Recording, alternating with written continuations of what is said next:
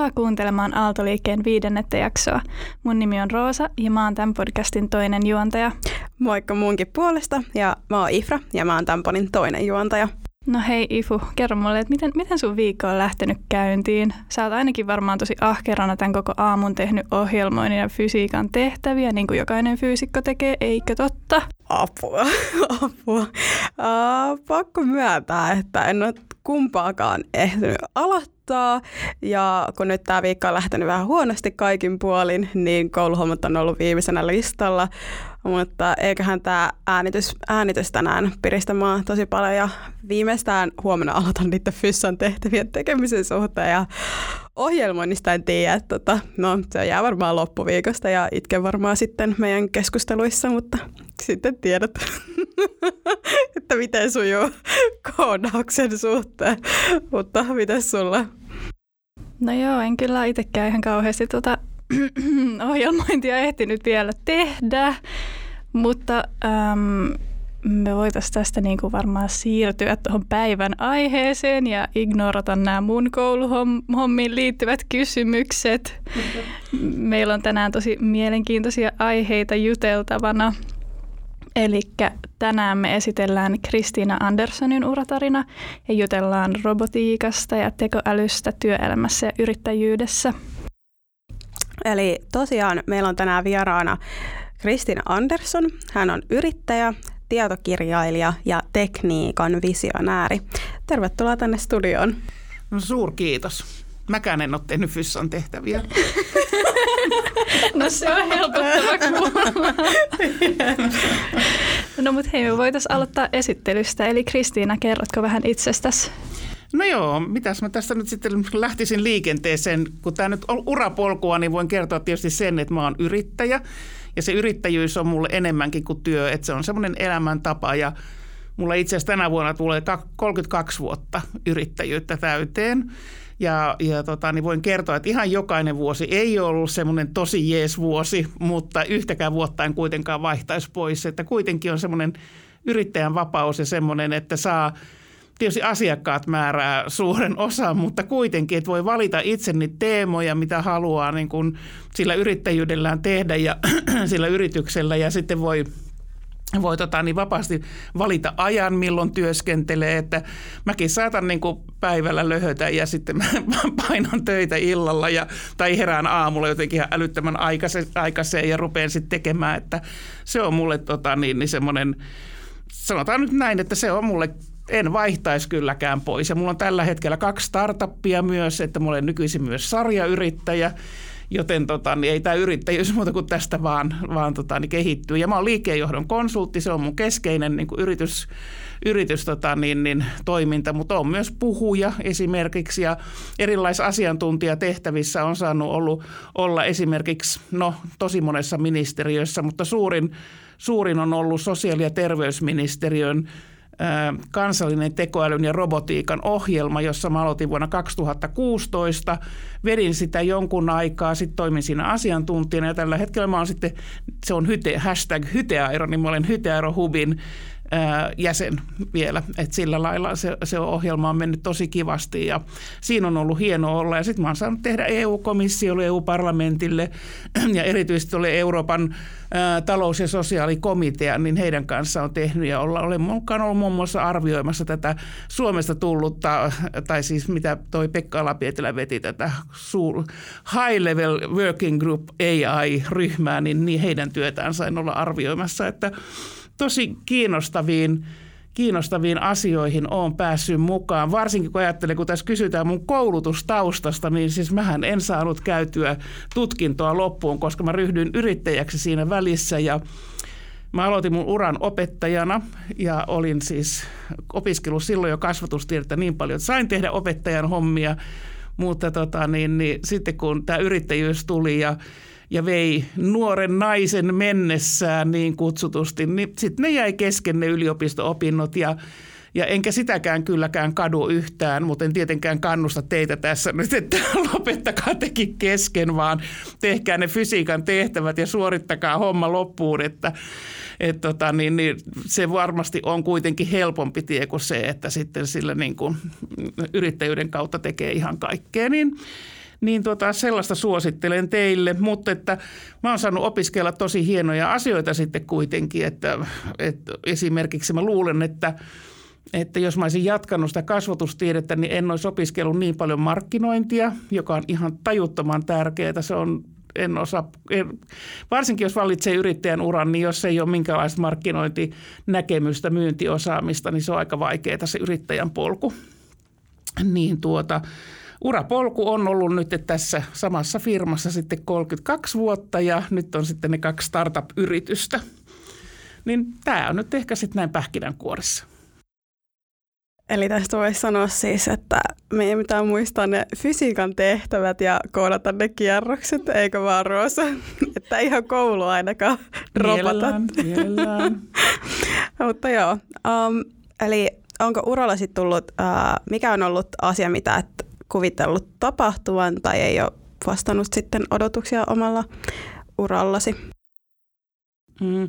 No tähän olisi tietysti helppo sanoa, että koronavirus, mutta se nyt on vähän tylsä vastaus. Tietysti kaikkia muitakin on kohdannut, niin se ei ole silleen mitenkään yllättävä, mutta mä tota, ää, tutustuin näihin robotteihin. Tietysti liikkeenjohdon konsulttina mä oon kiertänyt Suomen suurimpien yritysten tehtaita ja nähnyt robotteja joskus ollut 90-luvulla, mutta eihän ne silloin ollut oikeastaan mitään kauhean kiinnostavia. Mutta sitten ne alkoi kehittyä ja tuossa 2008 niin huomattiin sitten dosentti Jari Kaivojan kanssa, että hetkinen, että nytähän nämä robotit alkaa tulla monitaitoisemmiksi ja turvallisemmiksi ihmisille ja kaikkea. Ja niin me kirjoitettiin 2011 kirja Boho Business ihmiskunnan voittokoneesta ja se tuli Talentumilta ulos 2012. Ja tuota, niin, niin mä oon nähnyt sen mielettömän kehityskaaren, miten robotti on tullut tällaisesta yksinkertaisen työn, työtä tekevästä automaatista niin moni, monikäyttöiseksi, ketteräksi, pystyy keräämään tomaatteja tai pystyy auttamaan hoivatyössä, pystyy tekemään. Ei oikeastaan mitään asiaa, missä robotti voisi niin kuin, mitä se ei, mihin ei olisi robottia olemassa. Toinen asia, että kannattaako sitä nyt siihen asiaan käyttää, mutta on olemassa kuitenkin, että niitä on innovoitu hirveän paljon. Ja suurin yllätys on ollut se, että tota, Suomessa tätä robotisaatiota ei ole haluttu millään lailla ottaa vakavasti. Ja Suomi, joka aikoinaan esimerkiksi oli robotiikkatilastossa maailmalla seitsemäntenä, niin on nyt tipahtanut siellä 21. Ja jos ei olisi uuden kaupungin autotehdasta, niin me oltaisiin varmaan tuolla 50 huonommalla puolella. Et, ja sitten samaan aikaan niin täällä on suuri tuottavuusongelma. Mietitään, että miten me saataisiin tuottavuus nousuun ja kuitenkaan ei haluta niitä robotteja hyödyntää, niin tämä on mulle ollut vaan semmoinen mysteeri, että en vielä tänä päivänä ymmärrä, että mistä tämä johtuu. Mulla itsellä on ollut vaikutuskanavia, mutta tota, niin, niin, ilmeisesti ei vaikuttavuutta kuitenkaan niin paljon, että olisi otettu vakavasti. Tämä on kyllä tosi yllättävää mm. Niin, no meitä on ihan hirveän jotenkin... pettynyt, että, että, ne, että tietysti se, että on antanut sydämensä tälle asialle, ei siksi, että jossain tehtaassa nyt on joku robotti, vaan siksi, että meillä esimerkiksi terveydenhoidossa kädet ei riitä hoitamaan ihan jokaista. Ja jos me saataisiin hoitajien avuksi sitten tietysti digitalisaation lisäksi näitä roboteita, robotisaatiota, niin – niin hoitajat pääsisivät helpommalla ja kaikki sais hoivaa. Koska mä en halua, että tästä maasta tulee semmoinen, missä mietitään, että kuka pitäisi hoitaa ensin, vaan mä haluan, että tässä maassa hoidetaan ihan jokainen – riittävän hyvin ja, ja ilman robotteja se nyt vaan ei onnistu. Sairaanhoitajan työstä tällä hetkellä 60-80 prosenttia menee ihan muuhun kuin siihen hoitotyöhön, esimerkiksi logistiikkaa. Miettikää, jos te suoritatte korkeakouluopin, korkeakoulututkinnon ja teistä tulee korkeasti koulutettuja sairaanhoitajia, että te menette työntään pyykkejä tuonne sairaalan käytäville, niin te ette ehkä ole niin motivoituneita sitten. Tässä on yksi tehtävä, joka voitaisiin välittömästi antaa roboteille. Mutta oli niin, tai siis mun mielestä toi tosi iso luku, että niin kun se, että tavallaan sairaanhoitajien niin kun, ää, työn tavallaan pitäisi niin kuin keskittyä siihen itse hoitoon, kun se, että niin kuin noin suuri aika menee siihen, että ne laittaa pyykkiä tai tekee ihan kaikkea muuta, kun voi oikeasti niin kuin keskittyä täyspäiväisesti siihen, mitä oikeasti tuli niin kuin tekemään ja kouluttautui niin kuin siihen, niin toi on aika iso hukka niin kuin myös niin kuin yhteiskunnalle ja se on tosi taakka sitten niin kuin kaikille, kaikille. Niin, tämä on tosi yllättävää mun mielestä, että, että minkä, minkä takia sitten on noin. Mm. se on yllättävää, mutta se on myös vastuutonta. Että esimerkiksi sairaaloiden automaatiotaso on maailmalla paljon korkeampi kuin täällä Suomessa. Että Suomessa on arvioitu, että alle 10 prosenttia, 10 prosentin automaatiotaso, kun maailmalla on tällaisia, joissa esimerkiksi logistiikka on automatisoitu lähes sataprosenttisesti siellä sairaalan sisällä niin hirveän vaikea ymmärtää. Että mun mielestä on vastuutonta. No mutta tota, voitaisiin hetkeksi aikaa siirtyä aiheessa vähän, vähän muualle, eli takaisin noihin koulutusasioihin. Mun mielestä toi oli tosi niin kuin kiva kuulla, että sulla on niin erilainen tavallaan tämä koulutausta. Mä voisin tässä seuraavaksi yhdistää nyt kaksi kysymystä siitä, että, että koet sä, että sä kuitenkin ehit sun koulutuksen aikana päästä tavallaan niin kuin huipulle ja miten sitten niin kuin pääsee huipulle, minkälaisia erilaisia polkuja tähän on. Ja sitten toinen, toinen puoli kysymystä liittyy sun opintoihin MITissä, eli sä oot siellä tehnyt jonkunlaisia suorituksia, niin olisi tosi kiva kuulla, että ootko sä tehnyt yksittäisiä kursseja vai jonkun isomman kokonaisuuden ja millaista se opiskelu on MITissä, jos niin Suomen yliopistoelämään vertaa.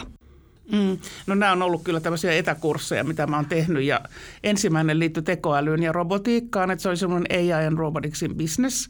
Ja se oli sillä lailla kiva, että siinä verkottu aika hyvin, että mä oon saanut toinen startup, mikä mulla on, niin mulla on tukholmalaisen sieltä löydetyn ystävän kanssa. Se toinen startup ja tota, niin sieltä on jotakin tämmöisiä verkostokavereita tullut, että se on tietysti kiva, että siellä aktiivisesti harrastettiin sitä, että ihmiset tulisi yhteen ja verkottu. Se oli todella hyvä. Ja sitten tietysti se, mikä nyt on kaikissa koulutuksissa, että sielläkin tehtiin sitten tämmöinen strategia – että piti tehdä oman yrityksen strategia, mutta koska mä olen vain yksin, niin mä tein tietysti koko Suomen terveydenhoidon tekoäly- ja robotiikkastrategian siinä. että tämmöisiä pieniä kokonaisuuksia. Ja sitten toinen MITin kurssi oli, tota, niin, niin, liittyi tähän kvanttiteknologiaan. Terveisiä Antti Vasaralle, kiitos kun sain sinut tavata siellä.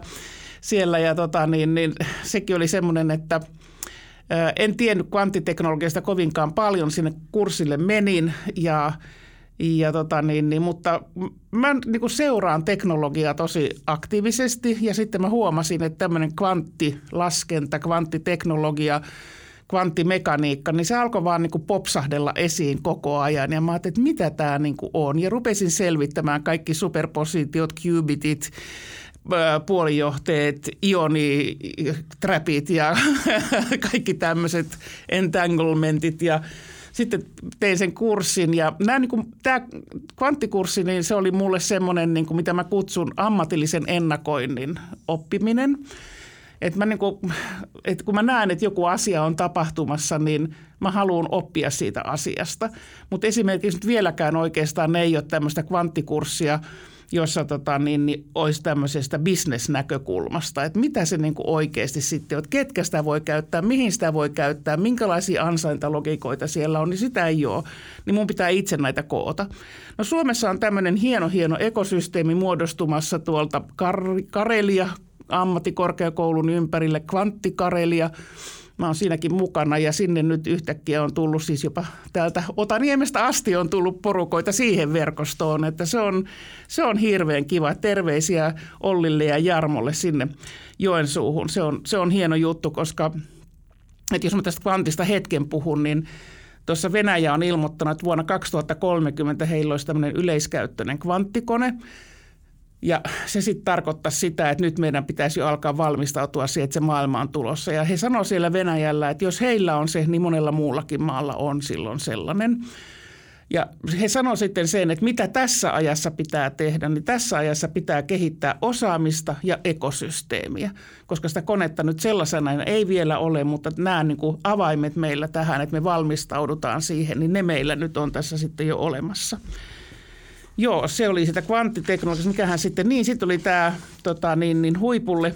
Miten päästä koulu, no se, että miten päästä koulu, se ei ole se tutkinto, miten päästä koulutuksessa huipulle. Se ei vie teitä, se antaa mahdollisuuksia hirveästi, mutta se ei vie teitä huipulle. Huipulle teidät vie teidän omat ominaisuudet, se se palo, mikä teillä on tietysti sisällä, se visio, mitä te näette itsestänne ja semmoinen halu auttaa sillä omalla osaamisella jotakin sellaista asiaa, mitä te näette tärkeäksi. Se on se, mikä, ja tietysti semmoinen henkilökohtainen karisma, että uskaltaa mennä paikkoihin ja uskaltaa nähdä vaivaa vaikka editoida tämmöisiä podcasteja ja, ja tekee sitä, että menee sinne niin kutsutulle epämukavuusalueelle, että että vaikka aina pitää ajatella positiivisesti, niin, niin välillä vaan pitää sitten mennä tekemään semmoista, mikä nyt ei hirveästi huvittaisi, mutta se vaan pitää tehdä, koska sillä sitkeydellä, niin sillä pääsee eteenpäin ja sillä te pääsette sinne huipulle. Mutta tämä tutkinto ottaa paljon, plus se, että kun te opiskelette, niin silloin tulee se, äh, tulee se rytmi ja rutiini siihen niin tutkivaan otteeseen siinä työssä, mikä on hirveän tärkeä.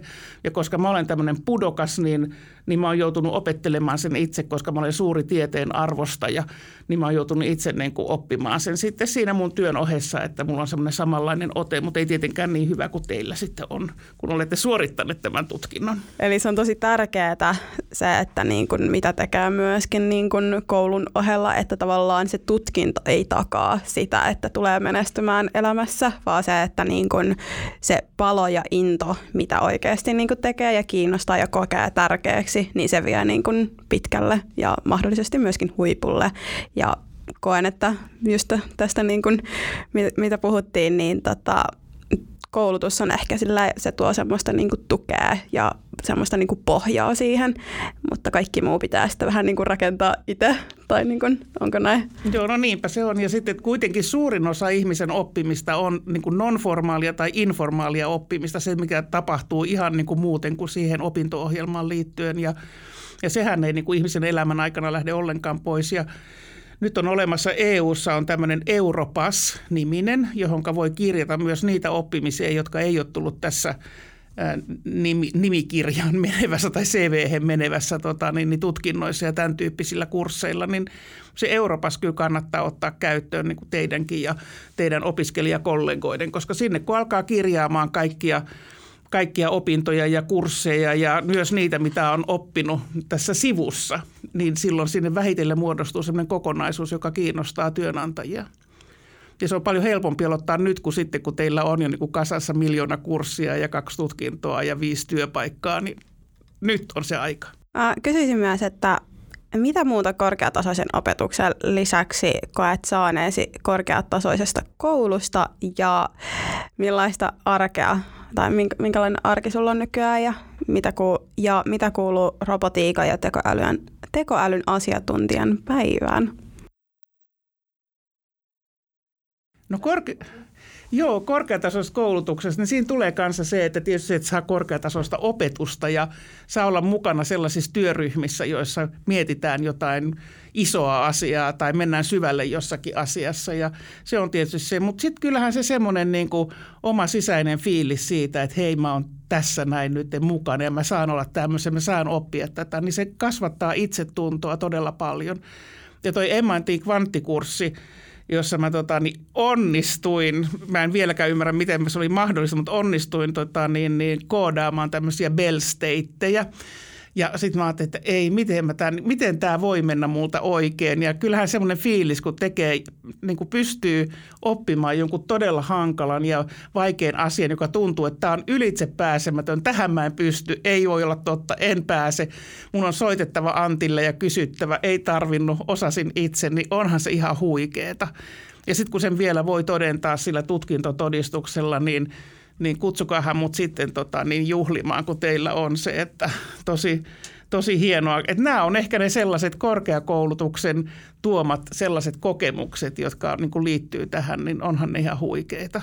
Niin ne kantaa muuten aika pitkälle myös, että suosittelen. Ja mitä mun arkeen kuuluu, niin no tällä hetkellä niin tietysti tämä korona-arkea, että puhekeikkoja nyt ei ole hirveän paljon, mutta sitten mä nyt olen onnekseni saan tehdä näitä asiantuntijatehtäviä ja ja olin tuossa muun muassa arvioimassa tällaisia eurooppalaisia uusia Digital Innovation Hubeja.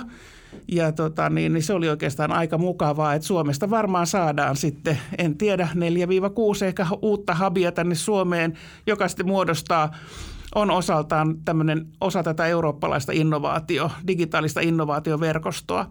Niin se on, se on ollut kivaa työtä sillä lailla ja erittäin hyödyllistä kanssa. Ja sitten mulla on tämmöinen digitaalisen kuntoutuksen selvitystyö tässä kanssa meneillään, että tämmöisiä sitten saa tehdä. Ja, ja tota niin, niin tietysti haluaisin hirveän mielellään tehdä enemmän jotenkin niin tuohon robotiikkaan liittyen jotain konkreettista, jossa niitä oikeasti saataisiin käyttöön, mutta mä alan niin kuin vähän jo luovuttaa, että tuntuu siltä, että se ei täällä Suomessa lähde ikinä – mutta tosiaan meillä on sen ruotsalaisen kollegan kanssa, niin meillä on startup, me kehitetään robottia, joka auttaa yksinäisiä takaisin yhteisöllisyyteen. Ja me saatiin siihen juuri tanskalainen insinööri mukaan.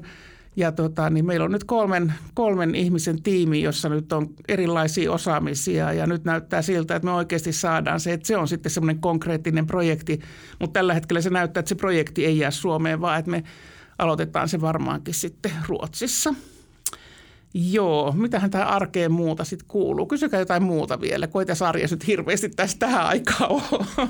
No ehkä me voitaisiin palata hetkeksi siihen kvanttilaskennan pariin, että kun Aallossa on just perustettu tämmöinen enkunkielinen Quantum Technologies kandiohjelma tähän tota, meidän suomenkielisen fysiikan ja matikan kandin ohelle, niin mitkä on sitten sun mielestä tämmöisiä tosi kiinnostavia kvanttilaskennan sovelluksia? No joo, tällä hetkellä jos mennään tästä ajasta, niin tuommoiset erilaiset optimointisovellukset, mitä esimerkiksi D-Wave tekee, ja on tehnyt tämmöisiä kokeita esimerkiksi Volkswagenin kanssa niin Pekingissä ja Lissabonissa, että miten voidaan optimoida joku liikenneasia, vaikka miten taksit, taksikuljetukset Pekingissä optimoidaan, että ne menee taksit lentokentälle kaikkein niin kuin järkevämmällä tavalla myös kestävän kehityksen ja ilmaston kannalta niin se on, se on semmoinen, mitä tällä hetkellä on. Mutta jos pitkällä tähtäimellä katsotaan, niin, niin totta kai, että me saadaan silloin, kun tämä kvanttilaskenta on totta ja meillä on semmoinen tehokas kvanttikone, joka pystyy esimerkiksi tekemään laskelmia vaikkapa meidän ilmastonmuutoksesta, niin mä uskon, että me tullaan saamaan, ja siihen liittyy tietysti se, että on olemassa näitä tarkkuussensoreita sitten myös, että me saadaan dataa sieltä niin kuin avaruudesta ja merenpohjasta ja muussa semmoista tarkkuus, kvanttitarkkaa dataa, niin mä uskon, että me löydetään uusia ratkaisuja siihen, miten me voidaan pelastaa maailma tältä katastrofilta, joka tällä hetkellä on. Me voidaan ennakoida esimerkiksi pandemioita paljon tarkemmin. Me voidaan kehittää lääkkeitä nopeammin johonkin pandemiaan, kun se laskentateho tällä hetkellä esimerkiksi lääketutkimus, niin niin hyötyy jonkun verran näistä suurteholaskentakoneista, mutta ei suinkaan niin paljon, mitä se tulee hyötymään näistä kvanttikoneista, kun oikeasti voidaan mennä atomi- ja molekyylitasolle ja tehdä niillä laskentoja siellä.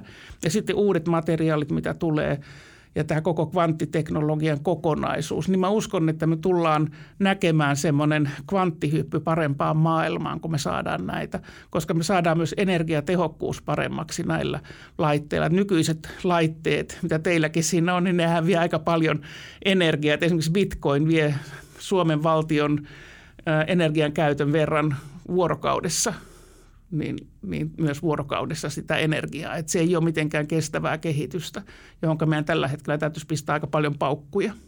Joo, no tämä itse asiassa melkein alkoi vastatakin mun seuraavaan kysymykseen. Olin kysymässä sitä, että, että minkälaisia ää, niin kun, nyt meni sekaisin mun sanoissa. niin.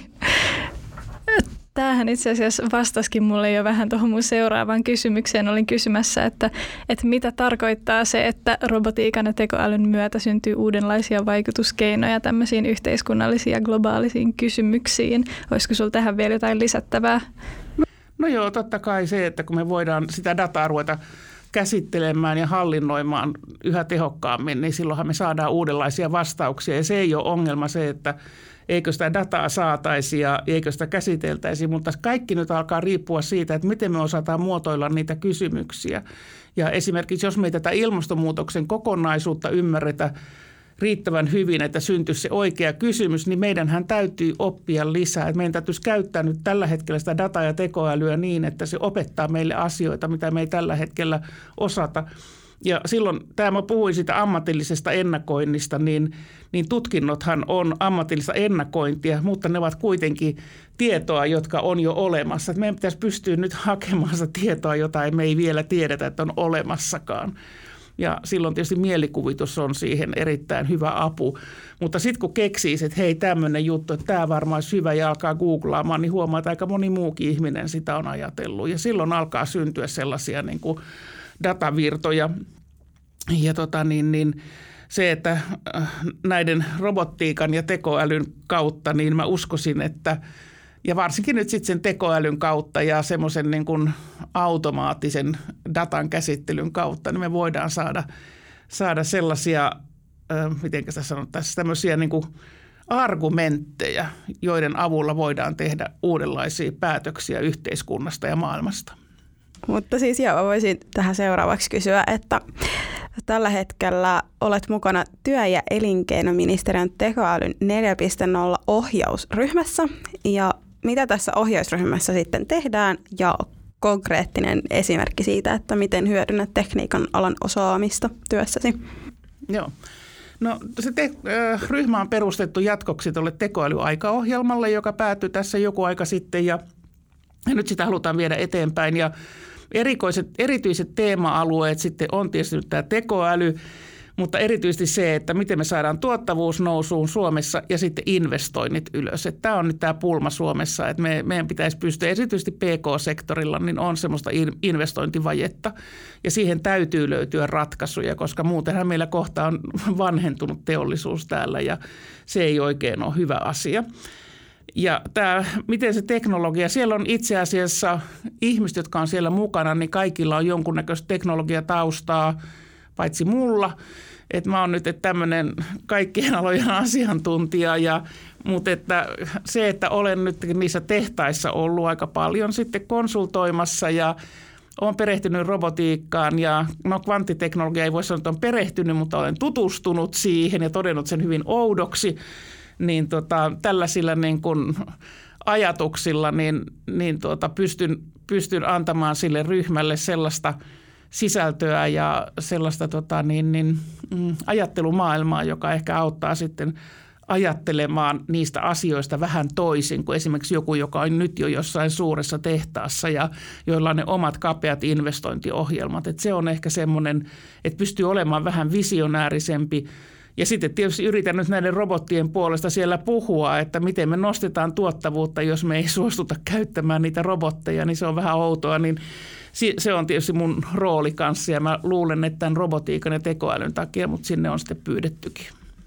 Kyllä mä ainakin itse, tai sille mm, niin kuin huomaa, että niin kuin vaikka ei ole semmoista niin kuin tekniikan osaamista tai sillä, miten sanotaan, niin kuin taustaa, koulutustaustaa, niin sieltä pystyy niin kuin ohjata omaa uransa siihen suuntaan, miltä itse haluaa oma uransa näyttämään. Joo, tosi hyvä huomio. Tärkeintä on mennä sen oman kiinnostuksen mukaan kuitenkin. No, mikä on semmoinen yleinen väärin ymmärrys, mihin sä kohtaat sun alalla tai uralla tai työelämässä? No joo, no tämä piti oikein kirjoittaa ylös, koska mä kekkasin sen just tänne, tänne tullessa, että mikä se oikein on. Ja se, että on ollut siis no varmaan sadoissa eri työpajoissa ja sitten puhumassa erilaisissa seminaareissa ja se, että sitten kun puhutaan teknologiasta, niin on aina niitä ihmisiä, jotka sanoo, että juu, mutta ihminen pitää olla keskellä. Joo, me eletään tässä maailmassa ihmisten takia ja teknologia on täällä ihmisiä varten ja ja tota, niin, niin, ihmisten maailmaa tässä ollaan rakentamassa. Tosin ei saa rakentaa luonnon kustannuksella eikä, eikä eläinkunnan kustannuksella, vaan pitää kestävästi rakentaa. Mutta sitten monille ihmisille tämä tarkoittaa sitä, että ei teknologiaa. Että ihminen keskellä tarkoittaa sitä, että ei nyt mitään teknologiaa, ei mitään kylmää robotin kättä nyt siihen. Niin kyllä ihmisen pitää hoitaa ihmistä. Esimerkiksi tämmöisiä on kuullut tosi paljon. Ja tämähän nyt ei tarkoita sitä, että yhtäkkiä kotona on tämmöinen niin kuin kasa robotteja, jotka alkaa kopeloimaan ja, ja näin, vaan. Että ne robotit ovat omissa tehtävissään, ne avustaa ja palvelumuotoilulla on iso, iso rooli tässä näin, että jos sanotaan ihminen keskellä, niin se pitäisi silloin tarkoittaa sitä, että sen palvelumuotoilun avulla tehdään, tehdään ratkaisuja, jotka palvelee ihmistä, sitä tilannetta, työtä – mikä tehtävä siinä nytkään on käsillä, niin parhaalla mahdollisella tavalla. Se ihminen keskellä ei tarkoita sitä, että jätettäisiin ne työkalut, mitkä on tarjolla, niin käyttämättä. Voi olla, tai varmaan on ihan väärässä, mutta ihmisillä on ehkä semmoinen niin kuin kuvitelma robotiikasta, että se on semmoinen niin kuin skifi-elokuvissa, että niin kuin tosi kylmää ja niin kuin ei yhtään niin kuin ihmiskeskeistä ja että niin kuin rajaa robotiikka valtaa maailman, niin se ehkä tulee niin kuin, tai kumpuaa niin kuin sieltä. No se voi varmaan olla, että on, on, aika monilla saattaa olla sellainen kuva, mutta jollakin lailla tätä robotiikkaa nyt, tietysti se, kun itse on sen asian keskellä, niin hirveän vaikea ajatella, että joku niin kuin näkisi sen asian vielä noin, mutta varmasti on semmoinen, että siitä on paljon vielä pelkoja, on pelkoja työpaikan menetyksestä, on pelkoja kaikenlaista tämmöistä näin, että ja mun mielestä juuri silloin tulee se semmoinen oppiminen, että on se sitten koulutusta tai on se sitten sitä omaa informaalia, nonformaalia oppimista, niin se tulee siihen, koska se oppiminen vahvistaa henkisesti kohtaamaan uusia tilanteita. Ja se, että jos robotti nyt sitten rupeaa tekemään jonkun ihmisen työtä, niin se, silloin se on niin, koska ei sitä silloin kuitenkaan niin kuin ajatella, että se on robotti versus ihminen. Että jos robotti pystyy sen tekemään – paremmin, niin silloin se robotti tulee siihen tehtävään. Ja silloin ihmisillä tämä ammatillinen, ammatillisen ennakoinnin oppiminen, niin mun mielestä se on ihan keskiössä. Ja tota, niin toivoisin, että kaikki panosta siihen. Ja mä voisin vielä kysyä, että, että mitä, mitä haluaisit vielä sanoa nuorille naisille? Mä sanoisin, että teillä on upea tulevaisuus edessä ja, ja tota, niin, niin, naiset naisen asema paranee kuitenkin koko ajan, vaikka välillä tulee takapakkia, mutta aina kun mä oon nyt ollut tämmöisessä Women in Quantum-verkostossa, globaalissa verkostossa tässä vähän toista vuotta mukana ja ja tota, niin siellä on, esitellään aina naisten urapolkuja kvanttialalla. Ja esimerkiksi Honeywell on aivan loistava firma, jossa on tämmöinen naisten, siellä on yksi tiimi, joka on vain naisia ja tekee sitä kvanttiteknologiaa. Ja ja tota, niin heitä kun kuuntelee ja siellä on nuoria ja iäkkäämpiä ja näin ja kuuntelee niitä urapolkuja, niin aika monet ovat juuri fyysikkoja, matemaatikkoja, mutta siellä on muitakin, jotka tekee sitten esimerkiksi vähän markkinointiin liittyen, mutta ovat innostuneet siitä teknologiasta. Ja nuorille naisille sanoisin, että, että tota, niin, niin, tehkää nämä opinnot ja lähtekää innolla mukaan. Verko, siis verkostoituminen on kuitenkin se että kun on niitä verkostoja, verkostoissa avautuu mahdollisuuksia ja Nytkin meillä on Kvantti Karelia seuraava seminaari on tulossa 18. toukokuuta ja sain yhden huippunaisen Amerikasta sinne puhujaksi. Tähän lähettää videon, koska se tulee ikävään aikaan niin kuin heidän kannaltaan, mutta kuitenkin. Ja sitten kun tulee tällaisia kontakteja, että yhtäkkiä tuntee jonkun – jonkun, tota, tämä on Ion Qn tota, niin, niin vice president tämä nainen, ja alkaa tuntea tämmöisiä ihmisiä, niin yhtäkkiä huomaa, että on mukana jossain, missä semmoinen innostus ja energia niin kuin väreilee ja halutaan tehdä uutta. Toinen, minkä mä sanoisin sen, että et, tota, niin meidän pitää yhä enemmän huomata se, että koulutuksen pitäisi olla niin, että se mahdollistaa erilaisia polkuja. Ja tavallaan te sanoittekin sen jo tuossa, että – tutkinto mahdollistaa paljon, mutta se ei ole este millekään. Että näkee sen, että jos yhtäkkiä huomaa, että hei, että mä oikeasti haluaisinkin olla tätä, tehdä tämmöistä näin, ja teistä tulee diplomi-insinöörejä vaikka, niin diplomi-insinööri voi tehdä sitten jotakin aivan muuta. Että se ei ole este millekään, mutta se on mahdollisuus monelle. Kiitos Kristiina tosi paljon, kun sä oot ollut täällä meidän vieraana tänään. Tästä tuli kyllä tosi paljon kaikkea, kaikkea mielenkiintoista esille. Ja tosi kiva toi lopetus siitä, että, että tekniikalla pääsee minne tahansa. Ja just sitä me halutaankin myöskin viestiä tällä podilla, että niin kun tekniikka voi viedä oikeasti vaikka minne, mihin polulle. Mutta joo, munkin puolesta kiitoksia tosi paljon Kristina, että tulit tähän vierailemaan meidän podin jaksoon ja kiitos myös tota, kuuntelijoillekin. Joo, hei kiitos munkin puolesta. Tosi kiva, että, että jaksoitte taas kuunnella meidän höpötyksiä täällä. Jep, ja tosiaan voitte sitten seurata meidän somekanavia ää, linkkarissa ja tota, Instagramissa nimeltään Aatoliike-podcasti. Ja todennäköisesti Twitterikin. Ja toivottavasti Twitterikin pian, että Kristiina vinkkasi tästä näin, että nyt pitää kyllä podin tota, somekanava löytyy myöskin Twitteristä. Niin sellainen pistetään myöskin pian pystyyn. Niin. Mutta kiitoksia kaikille ja moikka!